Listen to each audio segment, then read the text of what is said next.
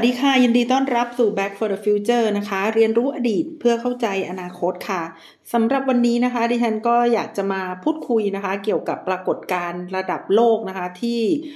มีความสำคัญนะคะ แล้วก็ส่งผลกระทบนะคะ ต่อประเทศไทยอย่างมากเลยทีเดียวนะคะ ก็คือเรื่องของสงครามเย็นนะคะ ระหว่างยูเครนกับรัสเซียนะคะ วันนี้ก็จะเล่าให้ฟังนะคะ ว่าทำไมดิฉันถึงเรียกว่าสงครามเย็นนะคะ เดี๋ยวเดี๋ยวตอนท้ายท้ายคลิปนี้นะคะ ก็จะเข้าใจว่าทำไมถึงเรียกว่าสงครามเย็นนะคะเมื่อสัปดาห์ที่ผ่านมาค่ะ ท่านที่ได้ติดตามนะคะ กระแสการเมืองโลกเนี่ยนะคะ ก็คงจะเห็นว่าเออมันมีข่าวนะคะ ซึ่งเป็นที่น่าตกตกใจนะคะทีเดียวเลยนะคะ เรื่องที่มีข่าวนะคะว่ารัสเซียเนี่ยมีปัญหานะคะกับยูเครนนะคะ รัสเซียมีปัญหากับยูเครนนะคะ ถามว่ามันเกิดปัญหาอะไรขึ้นนะคะ ปัญหาเฉพาะหน้าก่อนเลยนะคะ ว่ามันมันเกิดอะไรขึ้นในช่วงนี้เนี่ยปัญหาเฉพาะหน้าก่อนเลยก็คือเรื่องของการที่ยูยูเครนเนี่ยนะคะเขาจะไปเข้าร่วมนะคะกับกับยุโรปนะคะไปเข้าร่วมกับเนโตนั่นเองนะคะ ซึ่งการที่ยูเครนจะไปเข้าร่วมกับเนโตเนี่ยแล้วแล้วยังไงนะคะ แล้วทำไมรัสเซียจะต้องมีอะไรกับยูเครนด้วยนะคะยูเครนเป็นประเทศเอกราชนะคะ การที่ยูเครนจะไปเข้าร่วมกับเนโตหรือจะจะมาเข้าร่วมกับ ประเทศอื่น ๆ กลุ่มสมาชิกใด ๆ เนี่ยนะคะ ตามหลักการแล้วเนี่ยมันควรที่จะเป็นการตัดสินใจของยูเครนไม่ใช่หรือนะคะ มันไม่ควรที่จะมาเกี่ยวข้องอะไรกับสหภาพเอ่อกับกับรัสเซียเลยนะคะ เพราะฉะนั้นรัสเซียเนี่ยก็เลยจริง ๆ ไม่จำเป็นนะคะจะต้องไปโกรธเคืองหรือว่าไปข่มขู่หรือว่าไปเคลื่อนทหารนะคะประมาณ1นึ่งแสนรายเนี่ยมาชิดชายแดนนะคะยูเครนนะคะ ทีนี้นะคะ มาดูก่อนว่าทำไมนะคะทำไมมันมันถึงได้กลายเป็นปัญหาระดับโลกขึ้นมานะคะ มาดูรู้จักยูเครนกันก่อนนะคะ ตามแนวทางหรือว่าสไตล์ของ Back for the Future นะคะ ก็คือที่เราอยากจะกลับไปสู่อดีตก่อนนะคะยูเครนเนี่ยนะคะก็ถือว่าเป็น ดินแดนที่อุดมสมบูรณ์มาก ๆ เลยทีเดียวนะคะ เขาเป็นอู่ข้าวอู่น้ำนะคะ ของสหภาพโซเวียตนะคะ ในช่วงสงครามเย็นมาก่อนนะคะ ยูเครนเนี่ยเขาอยู่ในทวีปยุโรปนะคะ อยู่ทางตะวันออกเนี่ยถ้าเกิดพี่น้องนะคะฟังรายการนี้อยู่แล้วก็พยายามไปเปิดแผนที่ดูนะคะ เขาจะอยู่ทางตอนเหนือนะคะของทะเลดำนะคะ อยู่ทางตอนเหนือของทะเลดำก็จะอยู่ทางตะวันตกของรัสเซียนะคะพูดง่ายๆก็คือเป็นประเทศนะคะที่ถ้าถัดจากรัสเซียไปแล้วเนี่ยนะคะยูเครนแล้วเนี่ยนะคะก็จะไปเจอพวกประเทศทางอดีต ยุโรปตะวันออกต่างๆนะคะ อย่างเช่นโปแลนด์นะคะสโลวาเกีย ตรงนั้นยังมีฮังการีด้วยนะคะ แล้วก็ถ้าถ้าทางใต้ลงมาเนี่ยก็จะเป็นโรมาเนียนะคะ ทางเหนือก็จะเป็นเบลารุสนะคะ ยูเครนเนี่ยเป็นประเทศที่มีความเก่าแก่นะคะ เนื่องจากเป็นประเทศที่อุดมสมบูรณ์ แล้วก็มีการตั้งถิ่นฐานของผู้คนนะคะ มาช้านานนะคะเขาเป็นศูนย์กลางนะคะของวัฒนธรรมสลาฟตะวันออกเลยนะคะ ในยุคกลางนะคะ ซึ่งในอดีตเนี่ยเขาจะมีอาณาจักรเคียฟรุสนะคะที่ยิ่งใหญ่นะคะ ซึ่งเป็นอาณาจักรที่เรียกได้ว่ายิ่งใหญ่มากๆเลยแถวๆนั้นนะคะ ชาวรุสนะคะที่มาตั้งอาณาจักรเคียฟรุสเนี่ยนะคะเขามาจากสแกนดิเนเวียนะคะแล้วก็ขยายดินแดนออกไปรวมกับเผ่าสลาฟนะคะแล้วก็ชาติพันธุ์ต่างๆ จนในที่สุดค่ะเคียฟรุสก็กลายเป็นอาณาจักรที่ยิ่งใหญ่ที่สุดนะคะแต่ต่อมานะคะ แต่ต่อมาเนี่ยก็มีปัญหานะคะทำการทำสงครามระหว่างกันนะคะ แล้วก็ ล่มสลายนะคะจากการเข้าไปรุกรานนะคะจากชาวมองโกนะคะตั้งแต่นั้นตั้งแต่นั้นเป็นต้นมานะคะยูเครนก็ถูกแบ่งออกไปให้กับ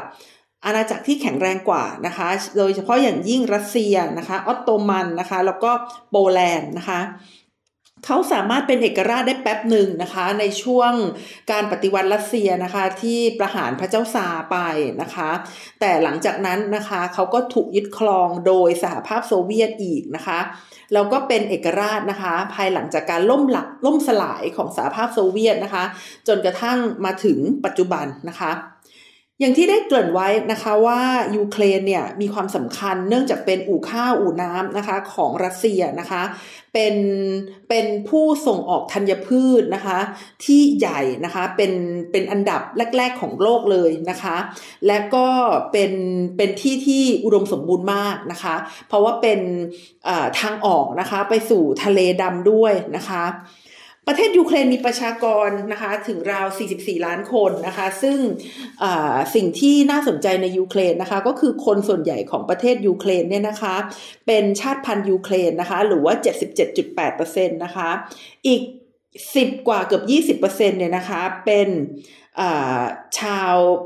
ชาวรัสเซียนะคะ เป็นชาวรัสเซียซึ่ง ตรงนี้สำคัญมากนะคะ ตรงนี้สำคัญมากเพราะว่าชาวรัสเซียเนี่ยเขาก็จะไปกระจุกนะคะ อยู่ในแถบตะวันออกนะคะ โดยเฉพาะไปอยู่กันในแถวคาบสมุทรไครเมียนะคะปัจจุบันนะคะยูเครนเนี่ยเขาก็ใช้ภาษายูเครนเป็นภาษาราชการนะคะ แล้วก็มีภาษารัสเซียเป็นภาษาที่สองด้วยนะคะ เพราะว่าคนจำนวน 10 กว่าเปอร์เซ็นต์เกือบ20เปอร์เซ็นต์ของเขาเนี่ยนะคะ ก็เป็นคนรัสเซียนั่นเองนะคะ แล้วนี่ก็คือ จุดที่ทำให้เกิดปัญหานะคะ เพราะว่าคนรัสเซียกับคนยูเครนเนี่ยเขาก็ไม่ได้ชอบพอกันนะคะ และประเทศรัสเซียนะคะได้ใช้ช่องว่างนะคะของการไม่ถูกกันนี่แหละนะคะ แล้วก็พยายามเข้ามาแทรกแซงนะคะ ครอบครองนะคะยูเครนซึ่งเคยทำสำเร็จแล้วนะคะ ในปี 2014 นะคะ คือในปี 2014 เนี่ยมันมี มันมีสถานการณ์ที่เรียกได้ว่าเป็นขบวนการชาตินิยมนะคะ ขบวนการชาตินิยมในยูเครน แล้วขบวนการชาตินิยมในยูเครนนะคะเขาก็ขับไล่ประธานาธิบดีนะคะ ที่นิยมรัสเซียออกไปนะคะ ตอนนั้นก็เกิดปัญหาขึ้นมากมายนะคะ รัสเซียก็มายุนะคะ ให้ดินแดนแถบไครเมียเนี่ยเขาทำประชามตินะคะ ซึ่ง ในบริเวณนั้นเนี่ยคนรัสเซียอยู่คนเชื้อสายรัสเซียนะคะ อยู่เยอะมากกว่าคนเชื้อสายยูเครนนะคะ ดังนั้นเมื่อทำประชามติแล้วเนี่ยคนไครเมียก็เลยกลายเป็นว่าอยากจะอยู่กับรัสเซียนะคะ มากกว่าอยากจะอยู่กับยูเครนนะคะรัสเซียก็เลยส่งทหารมานะคะ เข้าไปยึดครองไครเมียนะคะ ไครเมียเป็นคาบสมุทรที่อยู่ทางใต้ของยูเครนนะคะ และ ยึดไปได้ด้วยนะคะ ยึดไปดื้อเนี่ยนะคะ ซึ่งถือว่าผิดกฎหมายระหว่างประเทศนะคะ จริง ๆ แล้วผิดตั้งแต่มายุแยงตะแคงรั่วนะคะ ให้กับไครเมียได้พยายามแยกตัวออกมาจากยูเครนอีกนะคะแยกไปแล้วยังไม่พอนะคะ รัสเซียก็ยังได้วางระเบิดต่อเนื่องนะคะ ก็คือตอนนี้เนี่ยรัสเซียนะคะได้สนับสนุนกลุ่มแบ่งแยกดินแดนทางตะวันออกนะคะ ที่ชื่อว่าดอนบัสนะคะ ซึ่งกลุ่มนี้นะคะก็ยังเป็นกลุ่มที่เรียกได้ว่าเป็นกลุ่มต่อต้านรัฐบาลนะคะ แล้วก็พยายามที่จะแยกตัวออกมาจากการปกครองของยูเครนนะคะรัสเซียนะคะเขาได้ส่ง การสนับสนุนต่างๆนะคะ ไม่ว่าจะเป็นยุทโธปกรณ์อาวุธนะคะ แล้วก็ส่งการฝึกนะคะไปที่ดอนบัสด้วยนะคะ เพื่อที่จะให้เขาเนี่ยมีความเข้มแข็งนะคะ แล้วก็เป็นการบ่อนทำลายนะคะยูเครนนะคะไปด้วยนะคะทีนี้เมื่อสักครู่นี้ที่ดิฉันได้เล่าให้ฟังไปอะนะคะ ว่า มันได้เกิดเหตุการณ์นะคะ ที่รัสเซียเนี่ยเขาได้เคลื่อนเคลื่อนกำลังนะคะ ประชิดชายแดนยูเครนนะคะ แล้วในตอนนั้นเนี่ยก็มีมีสงครามขึ้นนะคะทำให้เกิดการสูญเสียอย่างมากมายนะคะทำให้เกิดการสูญเสียอย่างมากมาย เขาบอกว่านะคะ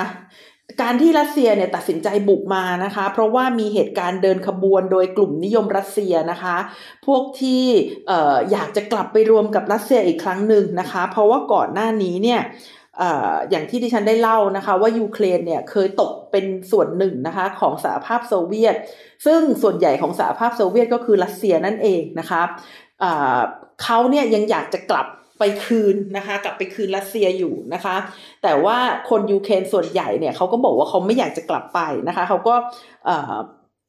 ยังอยากจะอยู่ที่ยูเครนต่อไปนะคะ เพราะฉะนั้นเเรื่องนี้ก็เลยกลายเป็นความตึงเครียดนะคะเขาว่ากันว่านะคะรัสเซียนะคะเสริมกำลังนะคะบริเวณ ชายแดนนะคะที่อยู่ติดกับยูเครนเนี่ยนะคะประมาณ1นึ่งแสนนายแล้วนะคะรัสเซียบอกว่านี่มันประเทศชั้นนะคะถึงจะเป็นชายแดนแต่นี่ก็ประเทศชั้นทำไมฉันจะส่งทหารมาอยู่ไม่ได้นะคะรัสเซียก็บอกแบบนี้นะคะ แต่ว่าในทาง การเมืองระหว่างประเทศแล้วนะคะ การส่งทหารมาประชิดชายแดนเนี่ยถือว่าเป็นเรื่องใหญ่นะคะ ถือว่าเป็นเรื่องไม่เป็นมิตรนะคะ ถือเป็นความก้าวร้าวระหว่างประเทศ และประเทศที่ ฝ่ายสันตินะคะ ประเทศที่ไม่อยากจะให้เกิดสงครามนะคะ เขาจะไม่ส่งทหารมาประชิดชายแดนกันนะคะ ด้วยเพราะเหตุนี้ค่ะ ก็เลยเกิดองค์กรที่เขาเรียกว่าเป็นตำรวจตะเวนชายแดนกันนะคะ ก็คือในช่วงที่ปัญหานะคะ ความขัดแย้งระหว่างดินแดนเนี่ยมีนะคะ แล้วประเทศใดประเทศหนึ่งส่งทหารเข้าไปเนี่ย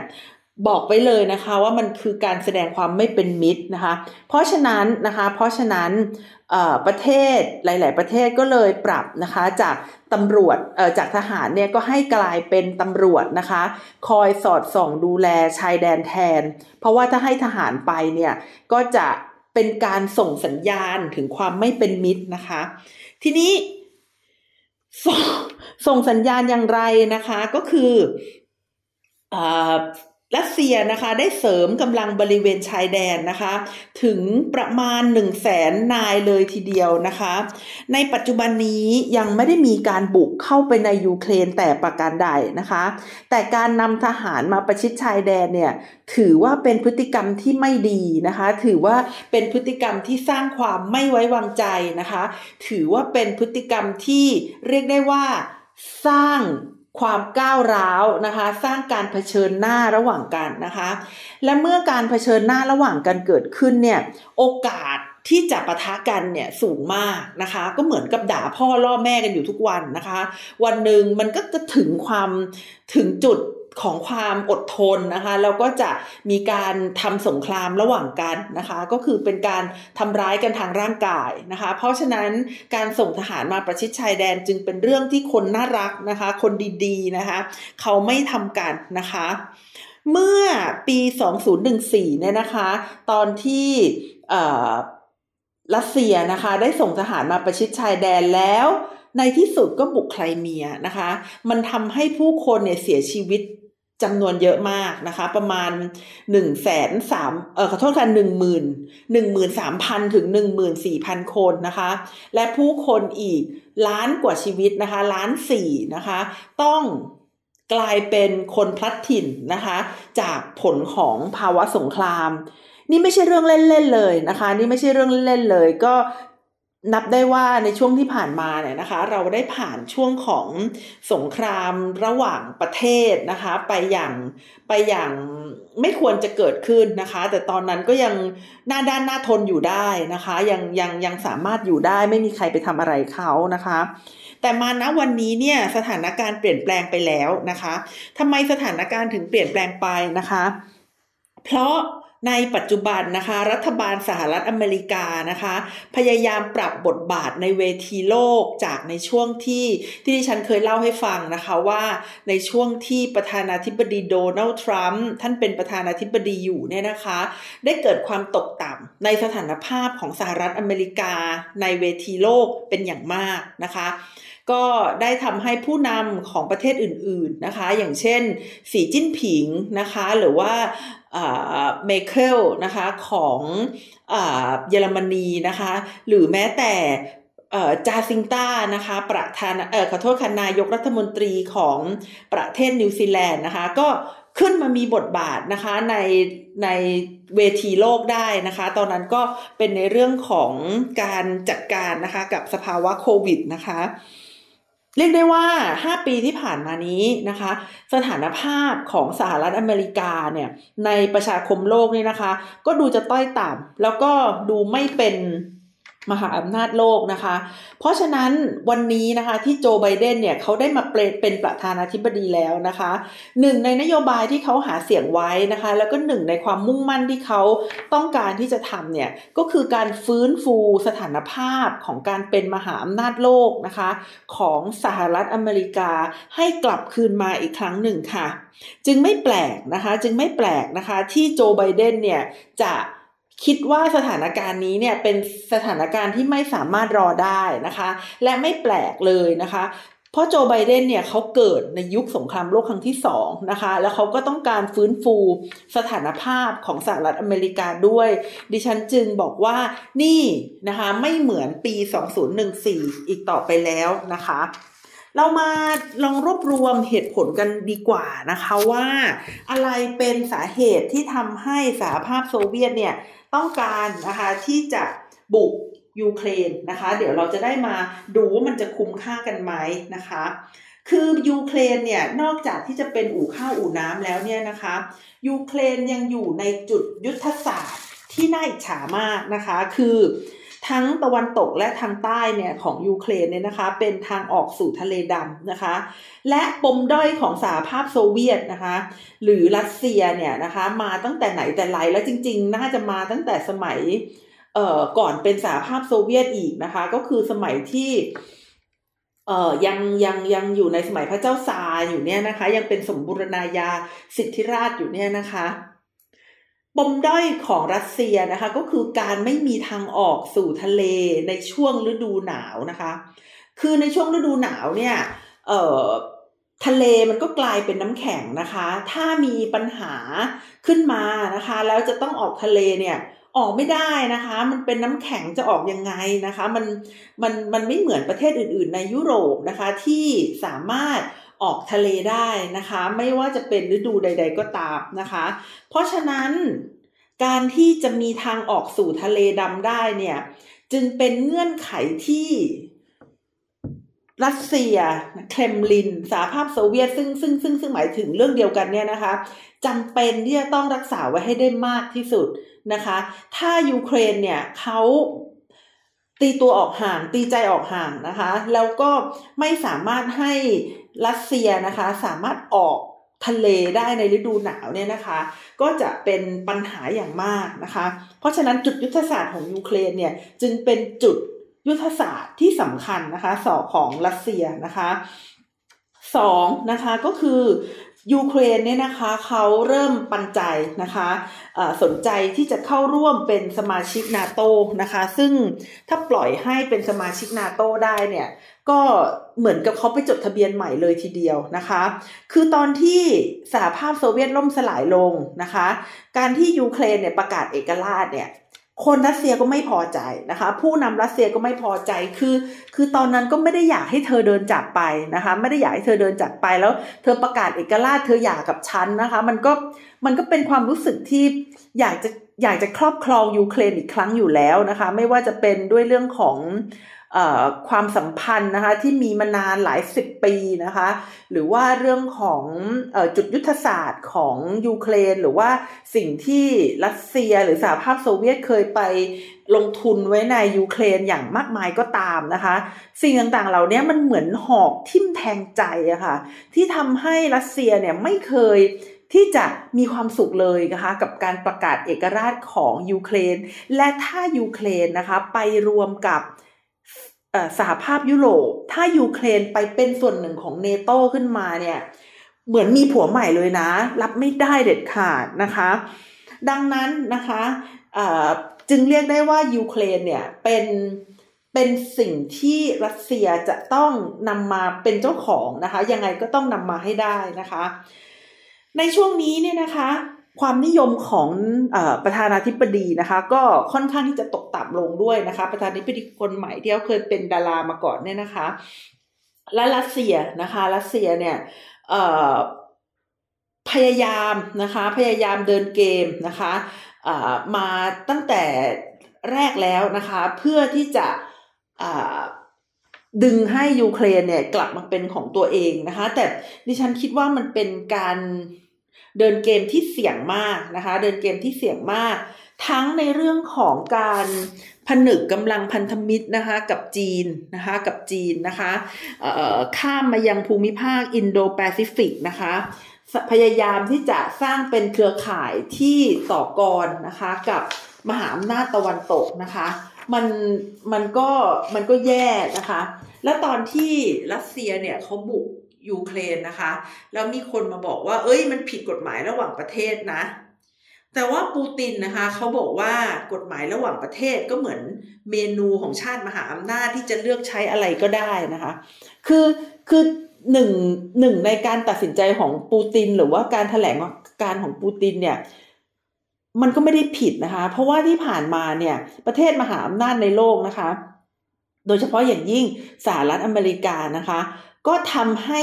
กฎหมายระหว่างประเทศเนี่ยมันไม่ได้กลายเป็นกฎหมายของทุกๆ คนนะคะ แต่เขาก็ทำให้กฎหมายระหว่างประเทศเนี่ยกลายเป็นกฎหมายที่เข้าข้างตัวเขานะคะ ก็คือที่ผ่านมามันก็เป็นอย่างที่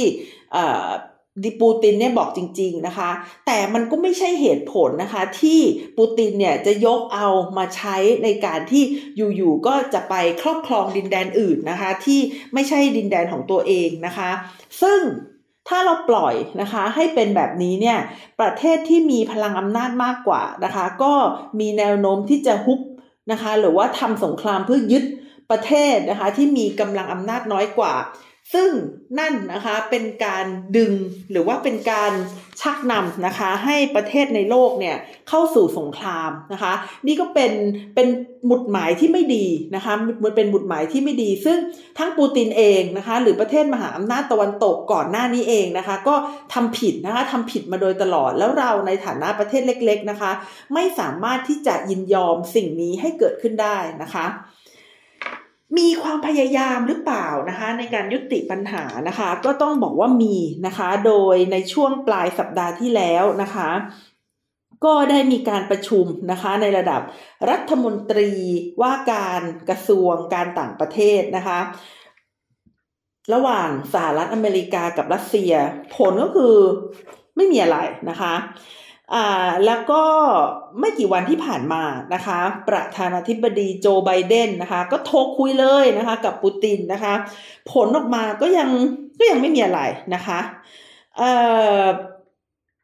ไบเดนนะคะก็ยืนยันว่าเขาจะทำการจัดการนะคะกับรัสเซียนะคะ แบบที่ไม่เคยมีมาก่อนแหมก็ขู่กันอย่าง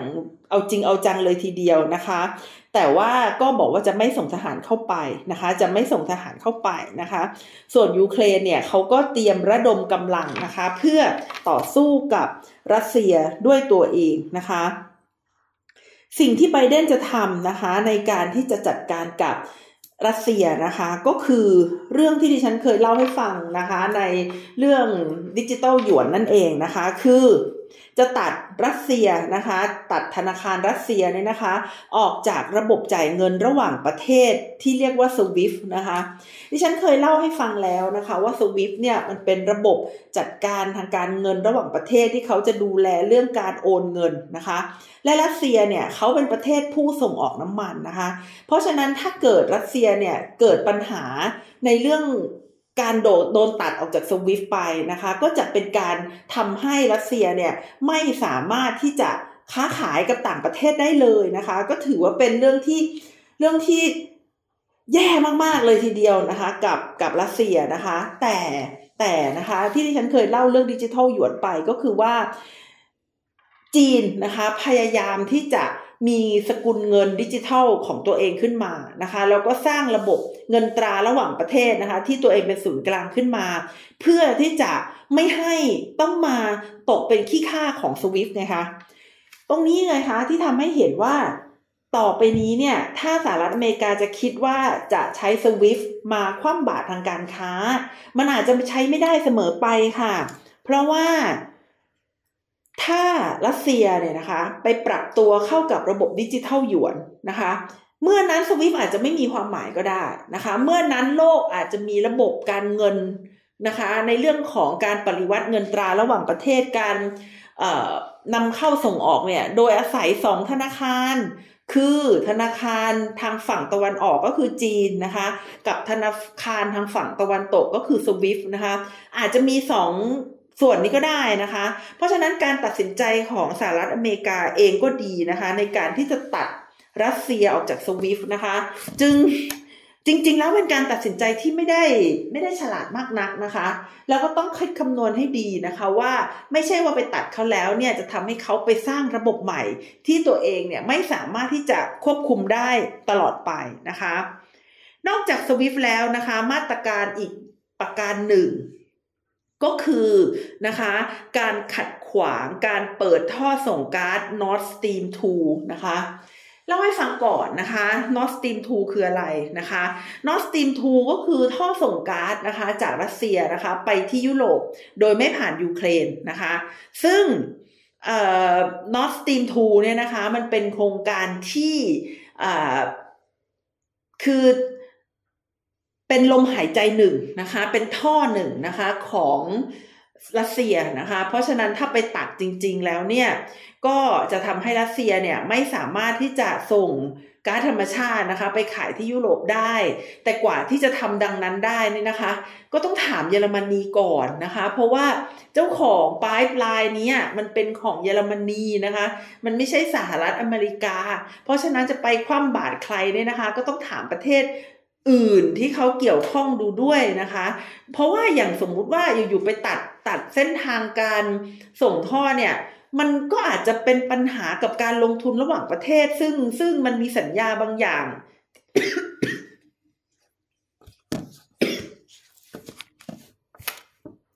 ขออภัยค่ะ มันอาจจะมีสัญญา นะคะ บางอย่างไว้ก็ได้แล้วการผิดสัญญาระหว่างประเทศเนี่ย ผลของการผิดสัญญานะคะ ก็น่าจะมีมูลค่าที่สูงมากทีเดียวนะคะ ดังนั้นมันก็ไม่แน่นะคะ การเอ่อทำอย่างนี้มันก็ไม่แน่นะคะ อีกเรื่องหนึ่งนะคะก็คือการจัดการกับ กองทุนความมั่งคั่งแห่งชาติรัสเซียนะคะ หรือการจำกัดนะคะไม่ให้ธนาคารต่างๆ แลกเปลี่ยนเงินสกุลรัสเซียนะคะไปเป็นเงินตราต่างประเทศอื่นๆ ก็หมายความว่าเป็นการตัดการค้านะคะระหว่างประเทศนะคะกับรัสเซียเลย ซึ่งก่อนหน้านี้ไม่เคย ไม่เคยมีการคว่ำบาตรทางการค้าใด ๆนะคะ ที่มันจะร้ายแรงอย่างที่ตอนนี้นะคะยูเครนกับรัสเซียเนี่ยได้ได้ได้ได้เอ่อยู่ในสถานการณ์ที่เกิดขึ้นดังนี้นะคะในอดีตเนี่ยนะคะ เราขอเล่าเรื่องในอดีตนิดนึงนะคะ ในอดีตเนี่ยนะคะอออย่างที่ได้เกริ่นให้ฟังไปแล้วนะคะว่า รัสเซียเนี่ยเขาเคยบุกไครเมียแล้วนะคะ ในปี 2014 นะคะ แล้วก็หลังจากที่บุกเนี่ยนะคะ ก็ยึดแคว้นไครเมียเป็นของตัวเองนะคะรัสเซียเนี่ยในตอนนั้นถูกคว่ำบาตรนะคะ แล้วก็ราคาน้ำมันตกต่ำนะคะ ราคาน้ำมันก็ยังตกต่ำด้วยนะคะทำให้รัสเซียเนี่ยต้องนำเงินตราสำรองระหว่างประเทศออกมาขายนะคะ แต่ก็ไม่เหมือนอิรักนะ คือคือไม่มีใครเข้าไปบุกเหมือนที่อิรักเคยบุกยึดครองคูเวตแล้วสหรัฐอเมริกามาบุกนะคะ ซึ่ง ในตอนนั้นก็ไม่มีใครเขาทำนะคะ แต่ตอนนี้เนี่ยรัสเซียเขาก็คิดว่าเขามีความแข็งแกร่งนะคะ ทางการเงินเพียงพอนะคะ แล้วอีกอย่างหนึ่งเนี่ยเขาเข้าใจว่านะคะเขามีอิทธิพลนะคะ ต่อกลุ่มโอเปกนะคะเขามีอิทธิพลต่อกลุ่มโอเปกดังนั้น ถ้าจะมีการคว่ำบาตรทางเศรษฐกิจเกิดขึ้นจริง ๆนะคะ คนที่จะเจ็บตัวเนี่ยก็จะไม่ใช่รัสเซียเท่านั้นนะคะ แต่ว่าก็จะเป็นทางโลกเลยทีเดียวนะคะ ซึ่งดิฉันได้พยายามนะคะวิเคราะห์เนี่ยข้อดีนะคะแล้วก็ข้อเสียนะคะของการทำสงครามนะคะรัสเซียยูเครนเนี่ยดิฉันก็ยังคิดว่าไม่มีทางเกิดขึ้นนะคะ เพราะว่า การที่จะรัสเซียไปทำไปเข้าไปบุกยึดยูเครนนะคะ ผลที่ได้เนี่ยมันจะได้ไม่คุ้มเสียนะคะ ได้ไม่คุ้มเสีย มันจะเกิดผลกระทบนะคะ ทางเศรษฐกิจอย่างมากมายเลยทีเดียวนะคะ เพราะว่าในปัจจุบันเนี่ยสหรัฐอเมริกานะคะ ก็ยังเป็นประเทศที่คุมระบบการเงินระหว่างประเทศอยู่นะคะ และในระยะยาวนะคะ เสี่ยงมากที่สหรัฐอเมริกาจะเข้าไปตัดคอรัสเซียนะคะ โดยการบีบบังคับให้ออกจากสวิฟนะคะ หรือว่าไม่ให้แลกเงินตราเป็นเงินรูเบิลนะคะ หรือว่าจะไปจัดการให้ทำลายกองทุนนะคะความมั่นคงระหว่างประเทศของรัสเซียนะคะ ก็ถือเป็นถือเป็นการโจมตีที่ ที่แย่นะคะ ถ้าจะเกิดขึ้นจริง ๆนะคะ ก็เป็นการโจมตีที่แย่และถ้ารัสเซียเนี่ยเขาก็ไม่ได้ไม่มีทางออกหรือไม่มีที่พึ่งนะคะ เพราะว่าประเทศจีนนะคะ โดยประธานาธิบดีคนปัจจุบันเนี่ยเขาก็ญาติดีนะคะกับรัสเซียพอสมควรนะคะ เพราะฉะนั้นเวลาดิฉันดูเรื่องของปัญหายูเครนรัสเซียเนี่ยดิฉันจึงไม่ได้ดูแค่ แค่ในจุดวันนี้ที่มันเกิดขึ้น แต่ดิฉันย้อนกลับไปดูอดีตนะคะ แล้วก็ย้อนกลับไปดูความคุ้มค่าที่เกิดขึ้นเนี่ย ก็เลยคิดว่าไม่มีทางนะคะ ว่ารัสเซียจะบุกเข้ายูเครน เพราะได้ไม่คุ้มเสีย และถ้าเกิดบุกจริง ๆ สมมติว่าดิฉันคาดการผิดนะคะ บุกจริง ๆ สหรัฐอเมริกาที่ขู่เขาไว้มากมายเนี่ย ก็ไม่สามารถที่จะใช้มาตรการแซงชั่นทางเศรษฐกิจ กับรัสเซียได้ทั้งหมดนะคะ เราก็เลยกลับเข้ามาสู่ยุคสงครามเย็นเหมือนเดิมนะคะ ยุคสงครามเย็นที่ต่างฝ่ายต่างเอาปืนจ่อคอหอยซึ่งกันและกันนะคะ และปืนในที่นี้เนี่ยมันไม่ใช่เรื่องของขีปนาวุธนะคะ แต่มันเป็นเรื่องของเศรษฐกิจนะคะ ซึ่งเกี่ยวข้องสัมพันธ์ทีเดียวกับ บทบาทนะคะของผู้นำในประเทศต่างๆนะคะ เพราะฉะนั้นวันนี้ดิฉันก็เลยจะมาสรุปนะคะว่าสงครามยูเครนรัสเซียนะคะก็ยังเป็นสงครามเย็นอยู่ และจะไม่ไปถึงสงครามร้อนแน่นอนค่ะค่ะสำหรับวันนี้นะคะดิฉันนัชชาพัฒน์อมรกุล ก็ขอลาคุณผู้ฟังไปก่อนนะคะ พบกันใหม่วันจันทร์หน้า สวัสดีค่ะ